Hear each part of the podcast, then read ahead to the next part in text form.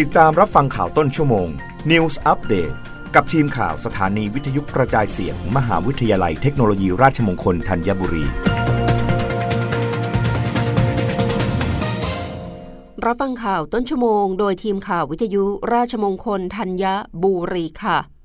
คณะครุศาสตร์อุตสาหกรรม มหาวิทยาลัยเทคโนโลยี ราชมงคลธัญบุรี เปิดรับสมัครบุคคล ชิงทุนการศึกษาเข้าศึกษาต่อระดับปริญญาตรี วุฒิปวส เทียบโอน สาขาวิชาแมคคาทรอนิกคณะครุศาสตร์อุตสาหกรรม มหาวิทยาลัยเทคโนโลยี ราชมงคลธัญบุรี เปิดรับสมัครบุคคล ชิงทุนการศึกษาเข้าศึกษาต่อระดับปริญญาตรี หลักสูตรวิศวกรรมศาสตร์บัณฑิต สาขาวิชาแมคคาทรอนิกคุณสมบัติผู้สมัคร จบการศึกษาประกาศนียบัตรวิชาชีพ ชั้นสูง หรือปวส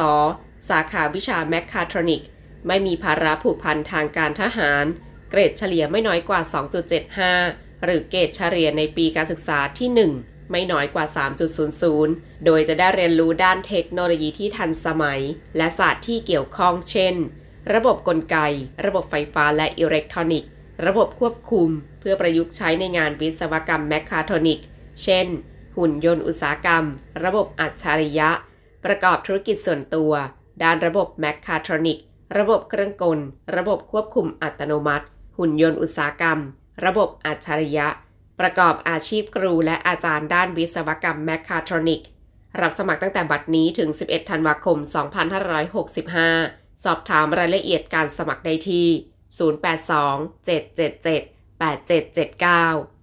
ดาริสาตระกุลเงกทีมข่าววิทยุราชมงคลธัญบุรี รายงานค่ะผู้ว่าการกกทเผยการซื้อลิขสิทธิ์ยิงสดฟุตบอลโลก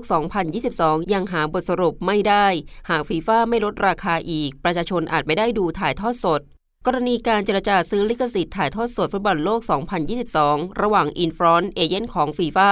กับการกีฬาแห่งประเทศไทยหรือกกทล่าสุด สถานการณ์ไม่สู้ดีนัก เมื่อ Infront แจ้งมายังกกทว่ายอมลดราคาจาก 42 ล้านดอลลาร์สหรัฐ หรือประมาณ 1,600 ล้านบาทให้เพียงเล็กน้อยเท่านั้น ทำให้ยอดเงินค่าลิขสิทธิ์ยังสูงอยู่มากเกินกว่าจะรับได้ โดยดรก้องศักดิ์ยอดมณีผู้ว่าการกกทกล่าวว่า กกทพยายามให้ได้ข้อสรุปโดยเร็วที่สุด การลงนาม MOU กับกสทช เป็นการเบิกจ่ายเงิน เพื่อนำไปดำเนินการซื้อลิขสิทธิ์ 600 ล้านบาท เป็นวงเงินที่เหมาะสมและสำคัญอย่างยิ่ง กกทได้หารือกับฟีฟ่าหลายครั้ง คาดว่าการเจรจากับตัวแทนของฟีฟ่าอีกครั้งในเย็นวันนี้ จะได้คำตอบว่าจะลดค่าลิขสิทธิ์ได้อีกหรือไม่ควบคู่ไปกับการดำเนินการที่ได้เตรียมร่างสัญญา ให้สำนักงงานอายการสูงสุดตรวจสอบ ขณะนี้มีภาคเอกชนหลายรายที่พร้อมให้การสนับสนุน แต่ยังหาข้อสรุปค่าลิขสิทธิ์กับฟีฟ่าไม่ได้ จึงยังไม่สามารถเปิดเผยได้ เพราะเบื้องต้นคงไม่ใช่จำนวน 1,600 ล้านบาท เพราะมองว่าเป็นวงเงินที่สูงเกินไป และหลายฝ่ายคงรับไม่ได้ ซึ่งหากฟีฟ่าไม่ยอมลดราคา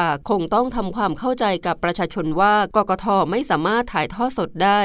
รับฟังข่าวครั้งต่อไปได้ในเวลา 21นาฬิกากับทีมข่าววิทยุราชมงคลธัญญบุรีค่ะ รับฟังข่าวต้นชั่วโมง News อัปเดตครั้งต่อไป